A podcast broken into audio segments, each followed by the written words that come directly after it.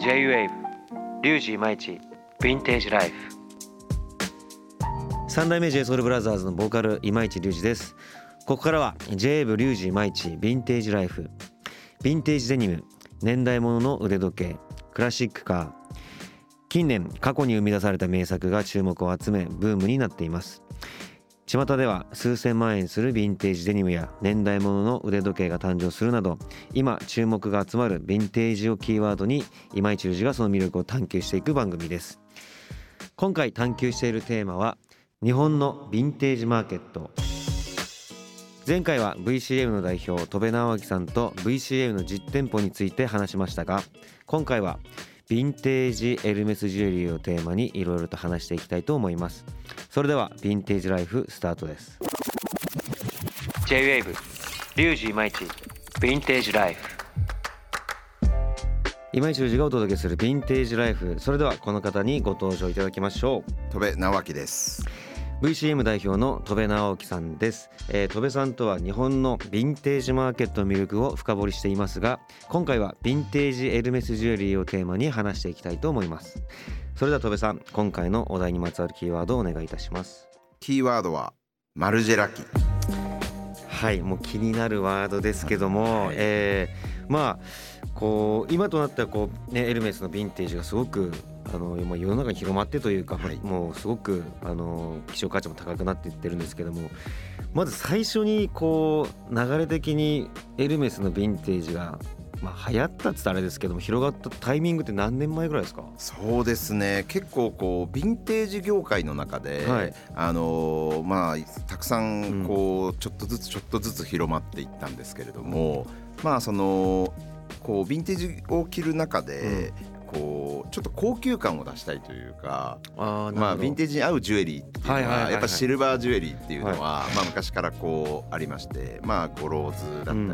まあ、クロームハーツとかいろいろあるんですけど、またその一つの選択肢で、うん。まあ、エルメスのヴィンテージジュエリーっていうのが、まあ、出たのかなと思います。それが、まあ、はい。本当に、まあ徐々に徐々にという言い方はあれですけども、まあ、本当にこう45年前とかから本格的になって、本格的に火がついたのは本当に2年とかここ2年こ3年。こここに3年まあ2年ぐらいですかね。やばいっすよね、すごいですね。はい。確かになんか女性がつけるイメージが強かったんですけども気づけばこうそれを男性がつけるとすごく、まあ、おしゃれというか、はい。そのイメージでも今もねもう本当にすごく広まってるんですけどもなんかこう火がついたきっかけとかあったんですかね？そうですね。やっぱりあのメンズジュエリーっていうところの,、うん。あの需要がですね。まあ、うん。結構エルメスヴィンテージジュエリーって結構ユニセックスなデザインなんですよね。そうですね。はい。こう男らしさっていうこと、もちろんその男性らしいデザインももちろんあるんですけど、やっぱりこうユニセックスにつけれるっていうところで、あまあ、時代にすごくこうフィットしたのかなっていうところはー時代にヒットしますね、はい確かに。い。うんやもう自分もあの購入させていただいてますけども、やっぱいいですよね。やっぱなんか飽きずにですね、はい。あのあとはまあこう目のね超えた方々が、はい。なぜまあヴィンテージエルメスジュエリーかなっていうものはやっぱ歴史がありまして、まあ、うん。1938年はい。からエルメスはももともとブランドはもっと昔からあるんですけども、1938年からジュエリーを作り始めて、えー、38年の。そうなんですよ。でそこで作り始めたのが、まあ、シェーヌ・ダンクルっていう、まあ、今、はい。皆さんがご存知のジュエリーなんですけども、やっぱりそれがこう人気をこう今一番こう人気としては、うんまあ、高くなってきたかなっていうのは思いますね。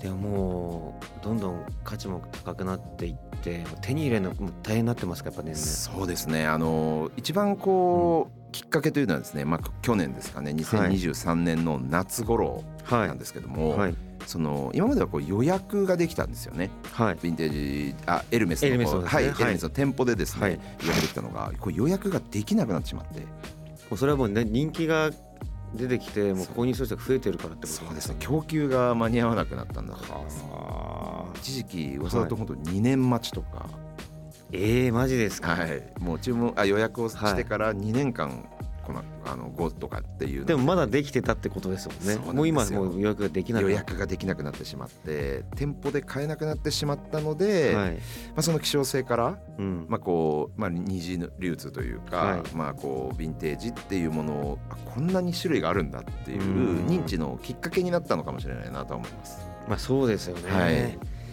いやだどんどんどんどんだから手に入れられなくなるし希少性も高くなって、うん。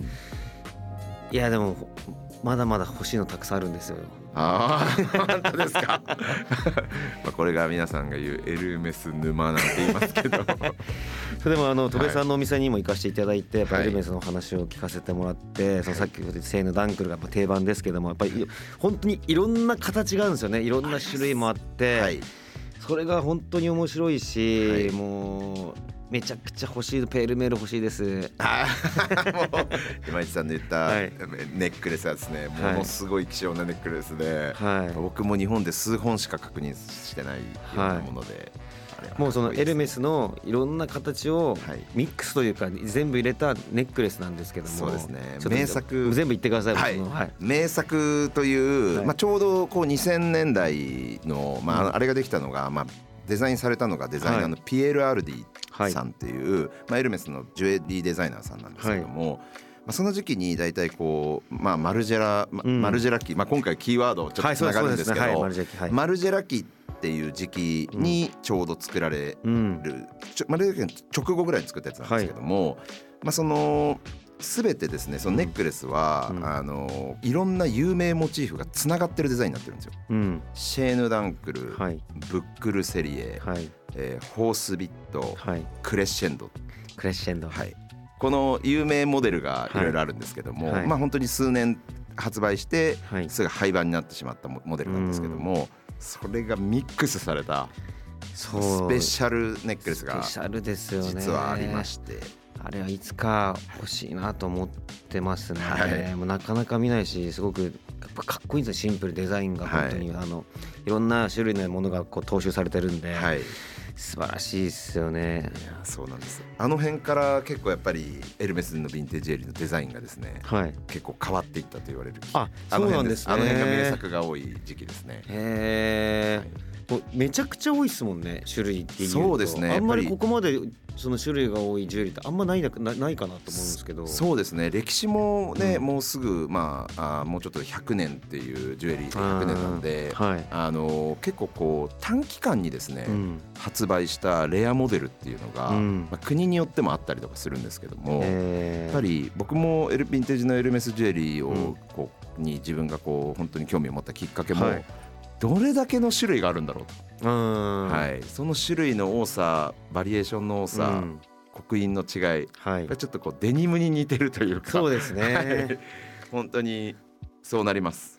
そうだからそうどんどん知っていくとだからその先ほど言ったそのシェーヌ・ダンクルとかで言うとやっぱり初期の方になると形がちょっと違かったりするんですよね。そうなんですよ。初期コマって言われてるのでちょっと角張ってるっていうか、そうですそうです。形があったりとか。そうだからまたそれもね知れば知るほどもうふ沼ですね。そうですね。なんかはい。一番最初から今でも出てるのがシェーヌ・ダンクルなんですけども、これが本当に僕からするとすごいこうリーバイスの501に似ていて そうですね。はい、あのずっと出ているのに、はい。ディティールがどんどん変わっていって、今日のキーワードのマルジェラ期っていうのが今すごく人気の時期で、まあはいマルジェラ期っていつの年代かというと、うん。まあ、97年から2003年ぐらいまでのことを言うんですけども、はいまあ、ウィメンズのディレクターでマルジェラがですね、うん。あのデザインされてて、はい。まあ、ジュエリーは直接やってるわけではないんですけれども、はい。やっぱりマルジェラっていう人気のブランドを好きな方々が、はい。まあ、この時期のエルメスを好きな方が多くてコレクターさんとかも多い、まあ、洋服でも多い時期なんですけども、あそうなんですね。この時期はうん。実は手でスタンプで刻印をしてるんですよ。えー、マジですか？エルメスという刻印がスタンプで押されてます。えー、なので、はい。やっぱりクラフトマンシップを感じるというか、はい。まあそれによって、まあ、今だとこうレーザー刻印って言って、はい。まあ、こう少しこう機械でやる部分ができてきてるんですけど、うん。まあその頃はこう手作業でうん。作っているというのが、まあ、ヴィンテージ好きに刺さってるっていうえー、のは一つのキーワードかなと思います。あそうなんですね、はいい、話聞けました、はい、でちなみになんですけど、はい。まあもうたくさんそのヴィンテージエルメスを、はい。まあ店舗にも置かれてると思うんですけど、うん。はい。最近どうですか？このエルメスのヴィンテージちょっとやばいぞみたいな。そうですね。で聞いて、ま、前お話しした時もアクロバットとかもはい。めちゃくちゃこうどんどん高騰してって、ではい。でも前聞いた時よりとんでもない値段にもなってるんですよ今やっぱ自分が聞くと。そうですね。で最近ありますか？なんかそういうこれ来そうだ来そうだみたいなそうですね、はい、えっ、とまあアクロバットあの、はい。今井さんもお好きだな、はい。アクロバットはもう本当に金額がもうとんでもない金額になってしまったので、僕はまあ本当名作中の名作だと思います、ただこれからはやっぱりこう今まで見見てなかったモデルで、マルジェラ機だとか、はいはい。まあ、筆記体刻印だとか、まあ、そのシェーヌ・ダンクルでいうとやっぱり古いものは、はいあの初期コマって言われて角張っているモデルがあったりとか、コマの形がどんどん変わっていくんですね。はい。なんで古いものを一つお勧めするのと、うん。まあもう一つはやっぱりクレッシェンド。クレッシェンド持ってます。そうですよね。今市さんがお持ちの これは僕もねやっぱね、は今市さんすごいクレッシェンドつけてるの見てねかっこいいなと思ったんですけどあ本当ですか？ありがとうござい。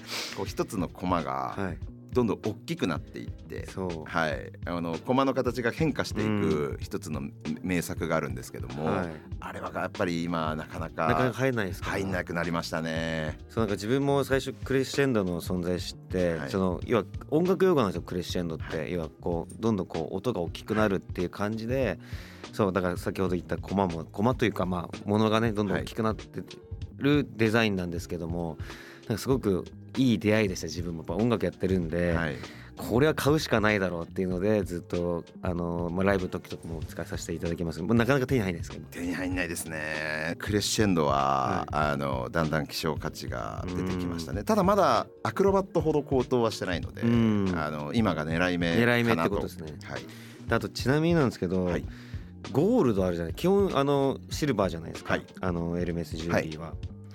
でゴールドはっていうものが存在するんですけども、はい、あれは普通に売ってたものそれともオーダーなんですか？あのいろいろ諸説はいろいろあるんですけど、やっぱり昔のもののゴールドは、まあ、イエローゴールドっていう、はい。今の昔のエルメスは使われてて、まあ、今は結構ローズゴールドっていう、まあ、ピンク色のちょっとゴールドを使ってるんですけど、はい、当時やっぱりオーダーでうん。そのシルバーで出ていたものをゴールドで作ってほしいっていう、んまあ、上顧客様の ご要望でうん。エルメスさんが作ってたっていうのが基本的にはゴールドがそうですよそうだと思います。はい。なかなか数がないですし、はい。